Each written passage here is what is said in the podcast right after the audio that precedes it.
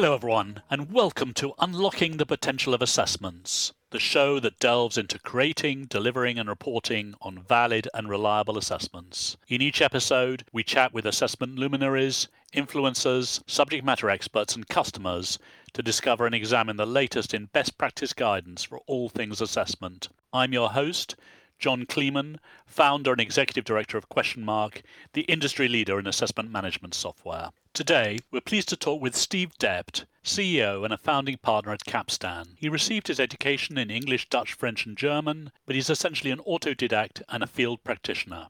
In 1998, Steve was sought out to organize the translation verification of the OECD PISA 2000 instruments and since Capstan's creation in 2000, Steve has supervised linguistic quality assurance in PISA and in over 35 international surveys and polls.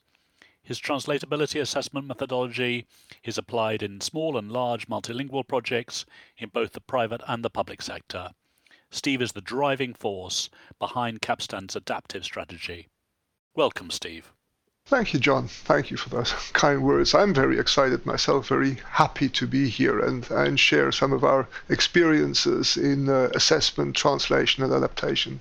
So, the question I like to ask everybody at the start of this podcast is how did you come into the assessment world?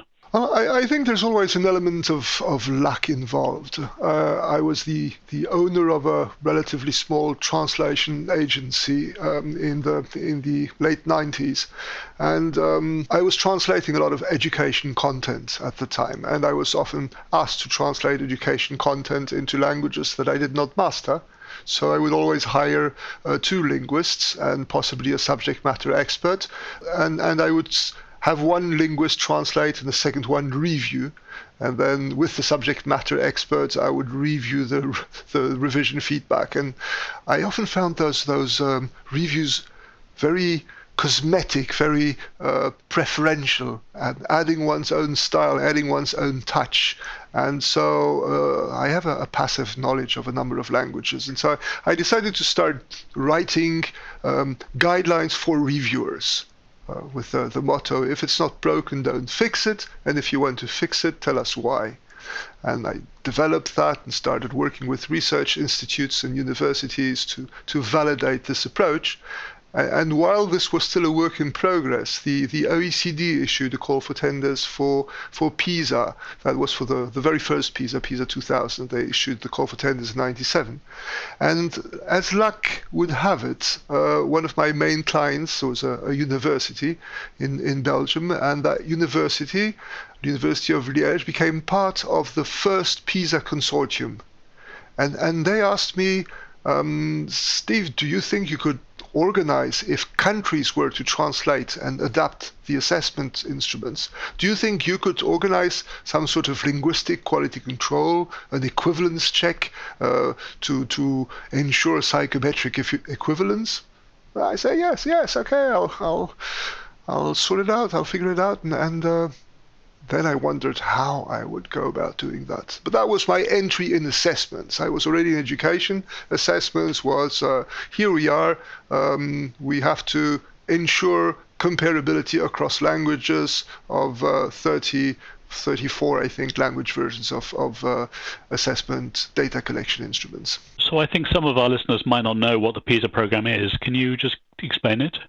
Sure, sure. The Program for International Student Assessment uh, is um, an international assessment that measures knowledge and skills in 15 year old students worldwide. So it's an age based test.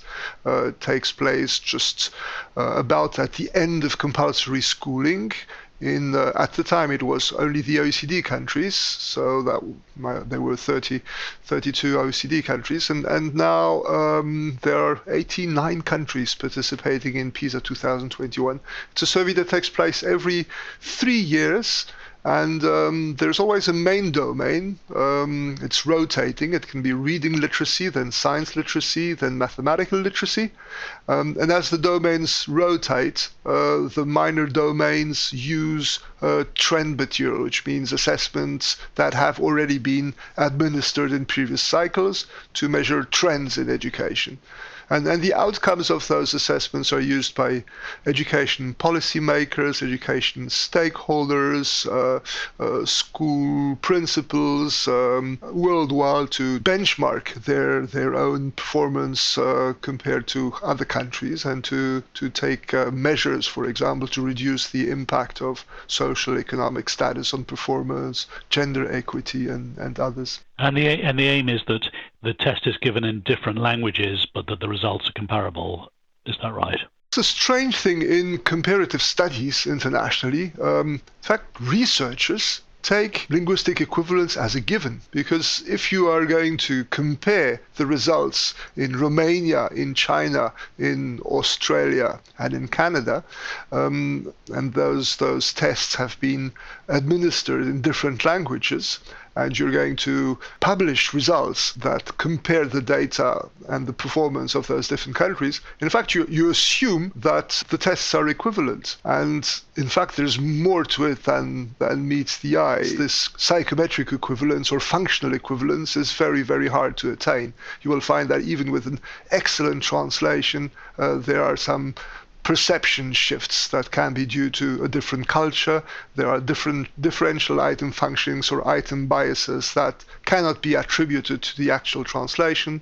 Uh, that it's it's a very very complex um, undertaking, but uh, indeed the idea is to have uh, in in PISA 2021 we have I think 47 languages and 101 locales so locales are language country combinations, and they are all deemed to be comparable assessments. So I'd like to get on in in a few minutes to some good practice in translating tests and what you can pass on to other people as a result of this.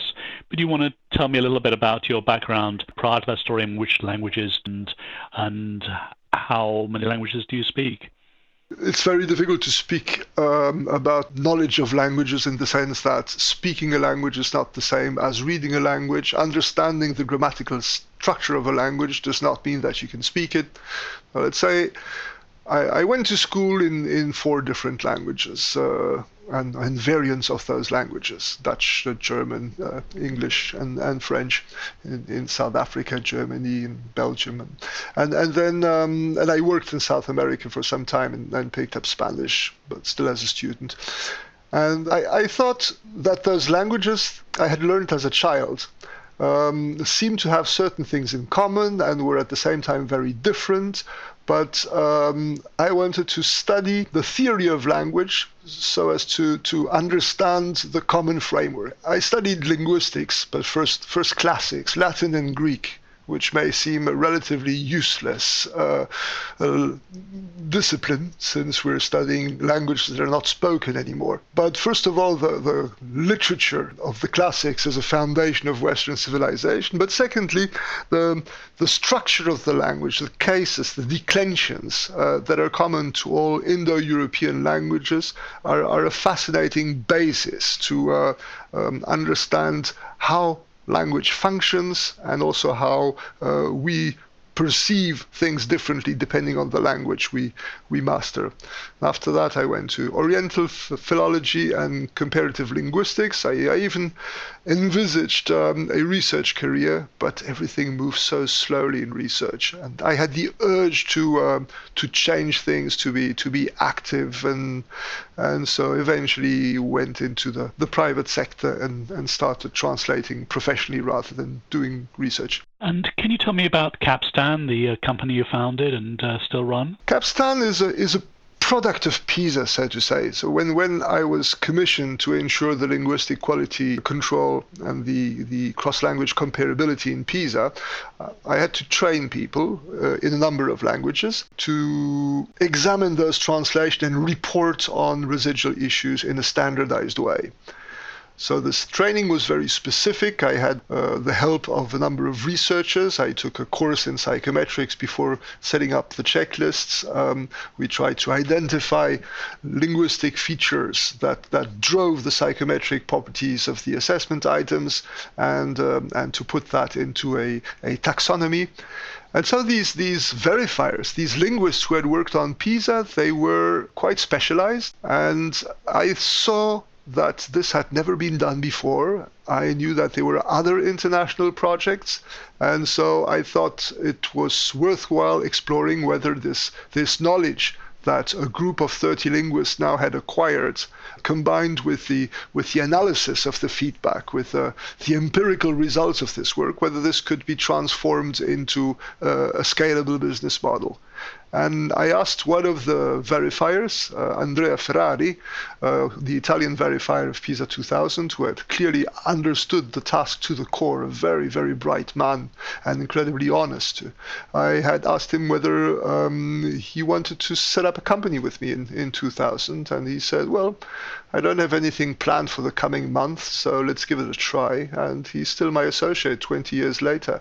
Uh, and and then yes, from from from there we went to the IEA. That's the International Association uh, for the Evaluation of Educational Achievement in, in Boston and Amsterdam, and showed them uh, how we had verified PISA and asked them whether they were interested to um, give us a try with uh, with TIMSS and PIRLS and um, and other international surveys they were doing, and that worked out well. And and from there our our reputation grew. I would just like to add that that Capstan initially verified translation produced by others. And then the, the analysis of the feedback showed that there were many, many recurring issues. Um, and if you have, say, 40 language versions, out of which there is added information in a given question for 12 language versions, to me, it says something about the source of that question rather than uh, the quality of the work of the 12 translators who added information.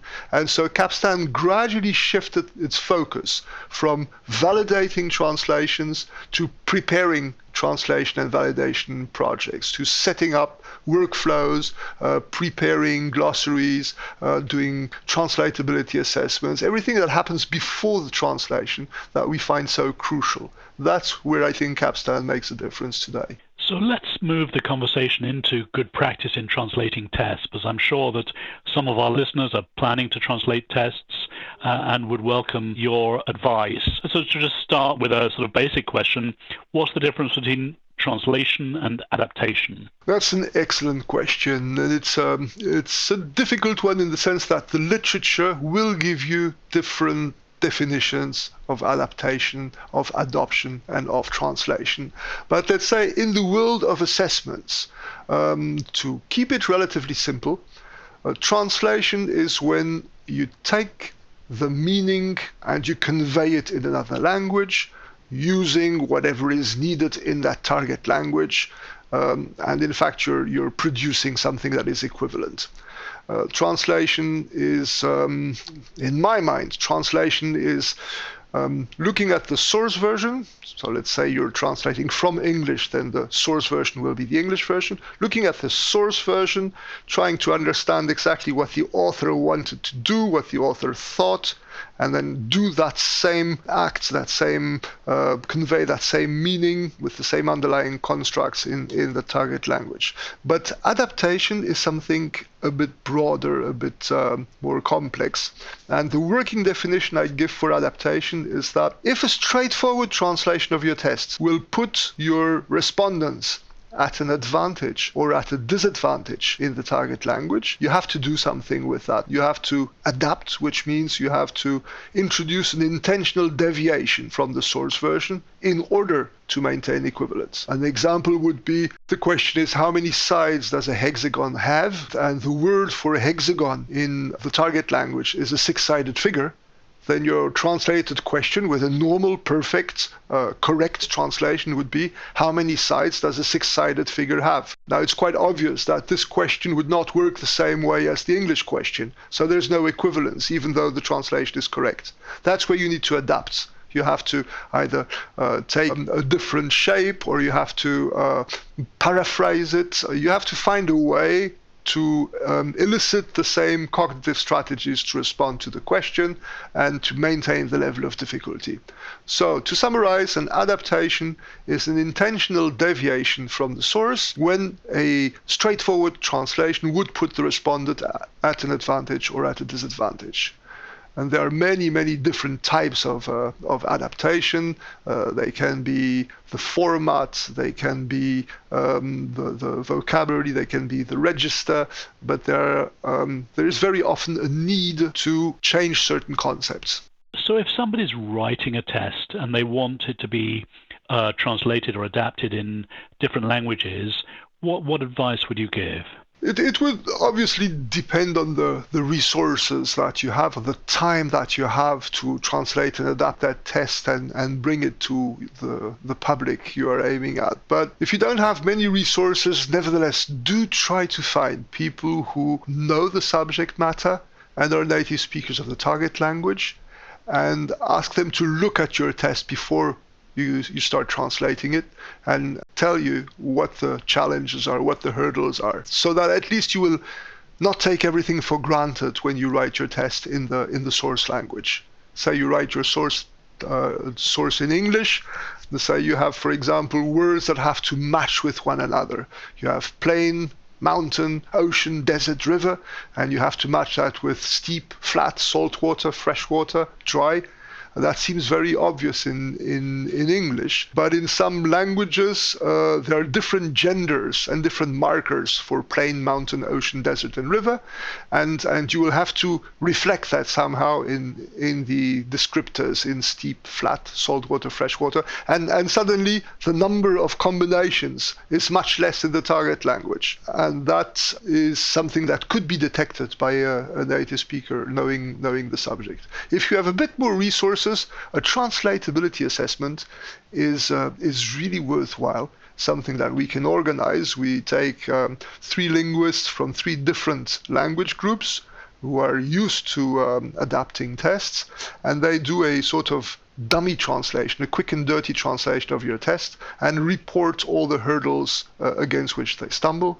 That goes to a senior linguist, um, and the senior linguist will distill that into a short concise, actionable report with some item per item translation guidelines that are suggested to your to the test author and perhaps in some cases rewording without loss of meaning of the item so that it becomes a more translatable item. In a way, if your your source version is too idiomatic and too fluent, it'll make the work of the translators, adapters much more complex. It's better to have uh, a source that is clear, unambiguous, and, and perhaps somewhat bland. And you can still adapt it, make it more idiomatic when you administer it to, a, say, an English speaking audience.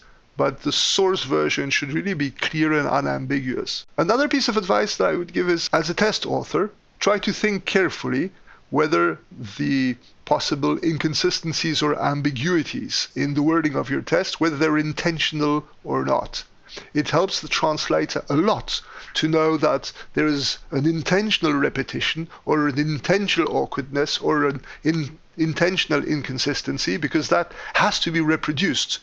If it's unintentional, on the other hand, and you use two different words but you, you mean the same thing and there's no reason to use two different words, the distance between those two words might be much bigger in the target language. So eliminating unintentional inconsistencies and ambiguities uh, helps the translation adaptation process tremendously. And I, and I know that you recommend item by item guidelines. Do you want to explain a little bit what you mean by that? Yes, in, in many projects, we, we have test developers, uh, testing organizations who draw up an, a very interesting and comprehensive set of guidelines that are general. Please check that uh, the correct answer in the source is still correct in the target please check that the correct uh, answer is correct for the same reasons.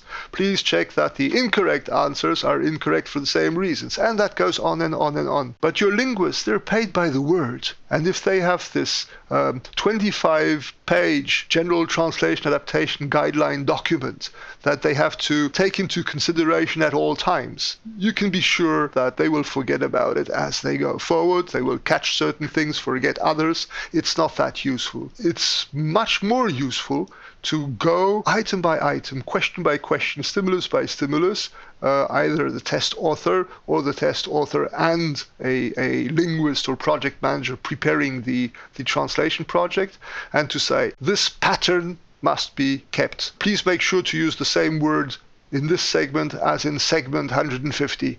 Uh, please make sure that this word means that and not this. You know, they're very precise item per item guidelines. And ideally, in your platform, you have a system where those guidelines appear at the moment uh, when you're you're translating, or else uh, we use CAT tools, computer assisted translation tools. We'll put those guidelines inside the CAT tool so that the translator always has the source uh, and and the translation guideline, and he or she must tick off I have addressed this to go to the next segment.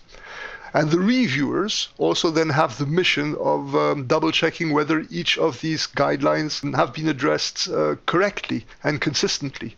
So you have a sort of focused guarantee that they're looking at the right things and that the things you find important in your test are being double checked. So item per item guidelines, also not a big investment. It takes a bit of time, it takes a bit of doing, but it's not very expensive, and it really avoids a lot of um, misunderstandings and headaches further down the line. Steve, could I ask you a, a question about how you should translate? Should you translate within a computerized assessment system, or should you export it out and translate it outside?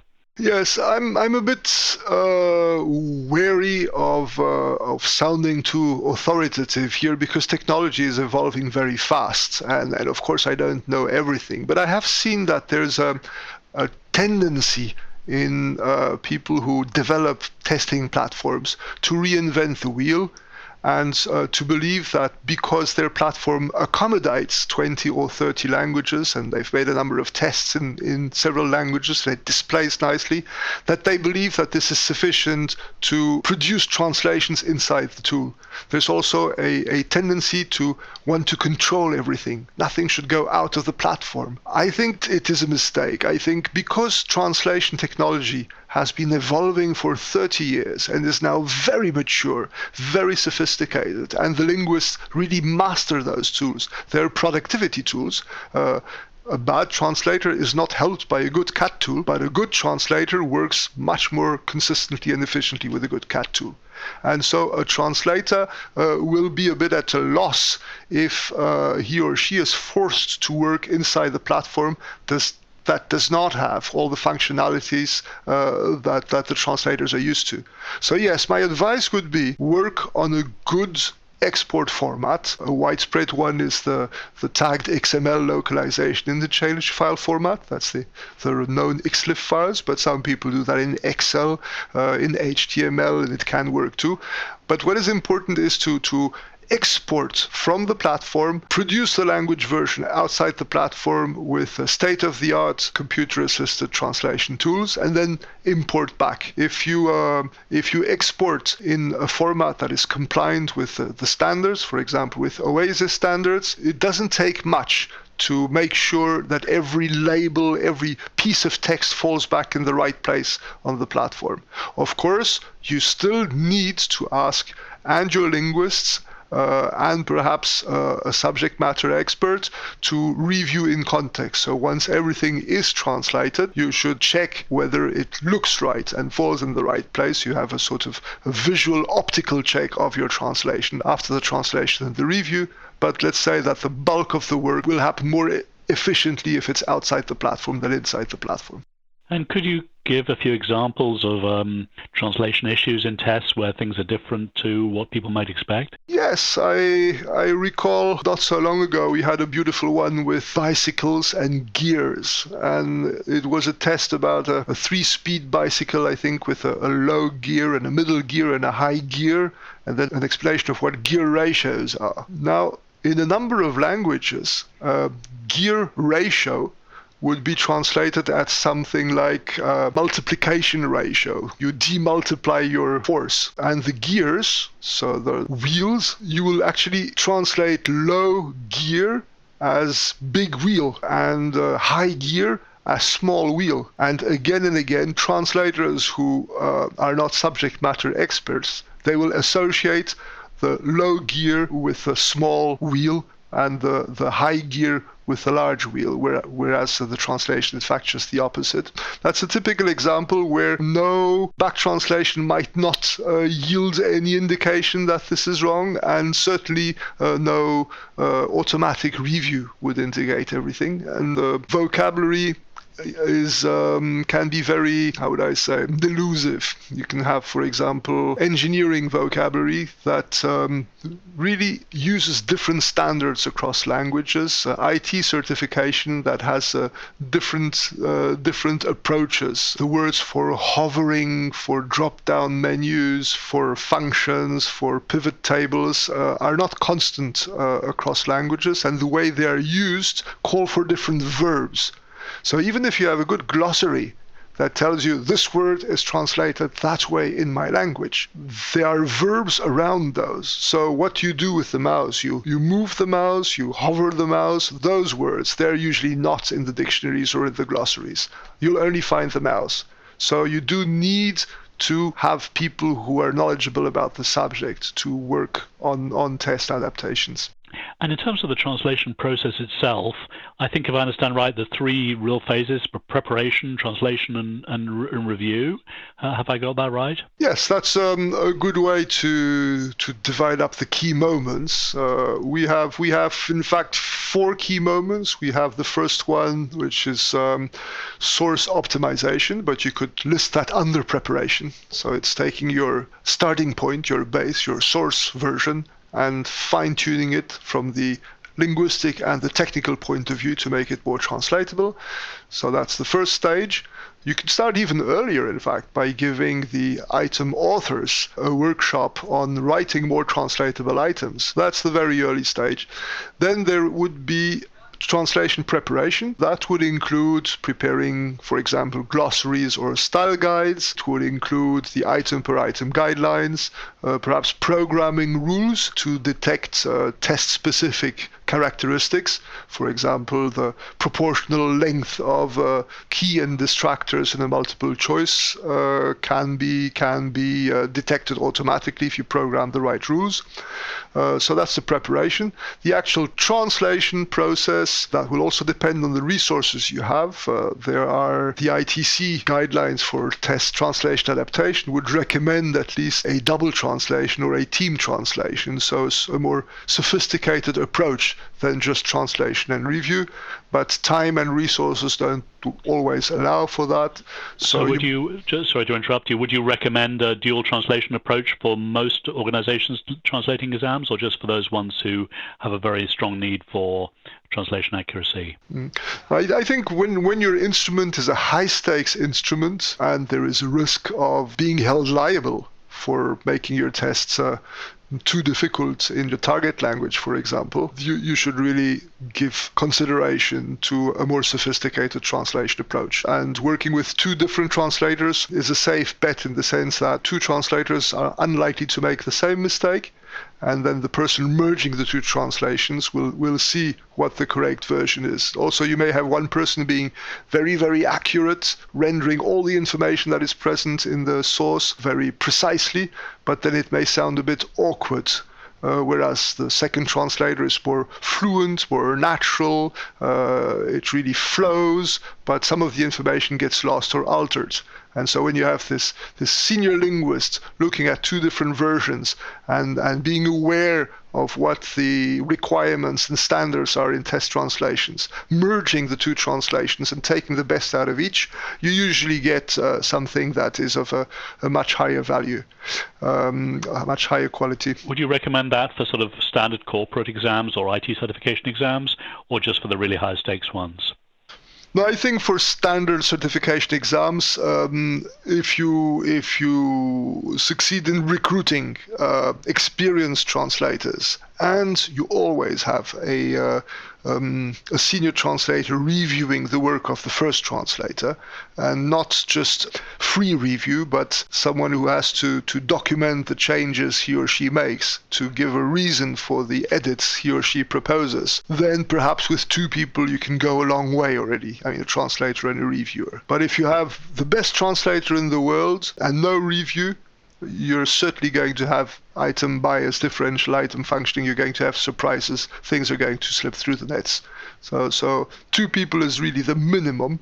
Uh, my advice would be if you don't have too many resources and you want to have only only two people and not a team translation is give this extra time to your test preparation. Prepare ask for a translatability assessment take some time in preparing the item per item guidelines and that that extra week or those extra 10 days in um, making all the, the necessary efforts before the translation project begins that will avoid many, many mistakes, errors, headaches further down the line. And in, in under those conditions, I think a workflow with uh, one experienced translator and one reviewer can already take you a long way. But I would certainly not recommend that for a really high stakes assessment. It's, it has been asserted now in the literature that the, the team translation and the, the double translation reconciliation models yield better results across the board. What about AI translation? I mean, I know it's a big subject, but briefly, what, what are your thoughts on AI translation? I see AI as an immense help to understand the, the essence of a text, to look for alternatives, and I think for, for a lot of uh, repetitive, low stakes content, I have no qualms about it. So if Booking.com um, translates uh, feedback on hotels in, in real time, with automatic translation. I, I don't think that's a problem. I think that for tests, we are in an area where it's still much too sensitive. It's certainly a fact that AI has been over promising and under delivering in the field of translation, even though a lot of progress has been made. But I can give you one example of how we use it uh, internally that has uh, helped us achieve significant productivity gains and perhaps uh, some people, some experts are not going to like this because there's a more active use of uh, machine translation here. But what we do in the CAT tool, so the CAT tool is not machine translation, that's a productivity tool, computer assisted translation tool that works with translation memories. In the CAT tool, when you have to translate a segment, a sentence, either you've translated something similar before, and then that pops up, that's the translation memory, of course, that translation memory is useless if it has been produced by a poor translator. A good translation memory must have been uh, the product of the work of a good translator. But let's say the translation memory, memory pops up first. Then you may decide to use the translation that you've produced previously for a similar sentence that'll save you time and increase your consistency, right? Uh, but if there's nothing in that translation memory, then in the background, we have three different search machine translation engines, let's say, producing a draft translation that we don't see. The translators don't see them. They're all three paid versions, private versions, and, and two of them are personalized. That means we've actually trained them with data from the projects we're working on.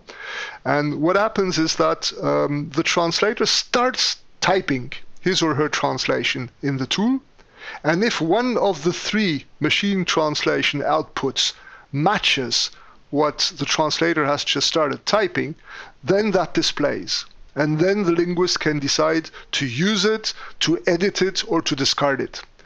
What I like about that is that the, the first impulse, the first thought, the first initiative comes from the human linguist. And if the machine output matches the linguist's first thought, uh, then it might yield to saving time and, and energy because the sentence is, let's say, completed. It's also the fact that AI now has adaptive loops. There's a machine learning algorithm. It works with deep learning, so we don't understand it fully. But um, I see that machine translation can learn from its errors and gradually conform to the to the style of the translator. With neural machine translation, there's one danger. It's that the, the fluency has increased in spectacular ways. So the machine output is much more fluent than it was in the past. There's less gibberish, but there's often a mistranslation hidden in there that you cannot see because it sounds so good. Interesting. so that's uh, delusive. Whereas in statistical machine translation, there you'd see, uh, you know, nonsensical translation pop up regularly and, and you'd have more work post editing them. But no, I think working with machine translation and post edition, uh, rapid post editing should not be a taboo. but it has to be used very, very, very carefully. My, my mentor said we use machine translation um, like two porcupines make love. Carefully, yeah. Okay, so, and if people want to learn more about translating assessments, you mentioned the ITC guidelines. Can you just uh, fill people in on, very briefly on what those are and anywhere else you'd recommend?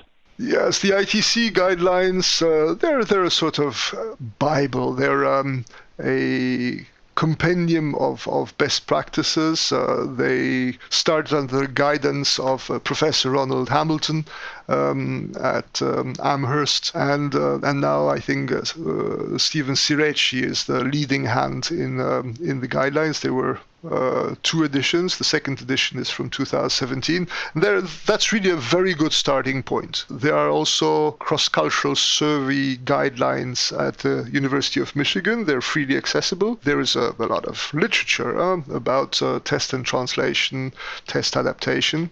We have a blog at Capstan. We, we look at the different issues involved from various perspectives. That's uh, www.capstan.be. And I think when you look at the technical reports of the high stakes uh, assessments, you can learn a lot from them as well. Take PISA, for example. PISA is, um, uh, publishes results every three years. So, w- when it comes down to it, what's the real reason why translating assessments well is important? My starting point would be, uh, you know, fairness, validity, reliability. Uh, I think this, those are the underlying values of assessments. Uh, no matter what you measure, what you certify, uh, what you will judge by looking at the performance of respondents, uh, fairness, validity, reliability are absolutely crucial. And I think these are badly affected if um, if you have poor translations or poor adaptations of tests and exams. That's a, a great place to end. Uh, thank you very much indeed, Steve. A real, real, real expertise there, and uh, I'm so pleased to have a chance to speak to you. Thank you very much for hosting this, uh, John. It was a pleasure. Thank you so much for joining us today. Please reach out to me directly at john at questionmark.com with any questions, comments, or if you'd like to keep the conversation going. You can also visit the Questionmark website at questionmark.com to register for any of our many best practice webinars we host monthly. Thanks again, and please tune in next time for another exciting podcast discussion.